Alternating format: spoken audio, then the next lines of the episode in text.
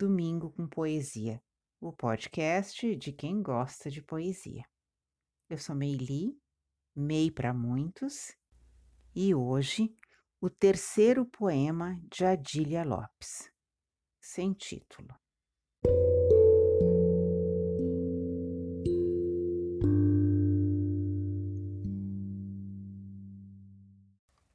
A biblioteca baralhada quero arrumar. Aqui quase tudo é desordem e eu quero ficar. Isto não é o convite à viagem, é o convite a ficar. Nem luxo, nem volúpia. Inquietude e desordem por ordenar. Uma alma calma quero encontrar em mim, e eu quero ficar para sempre aqui.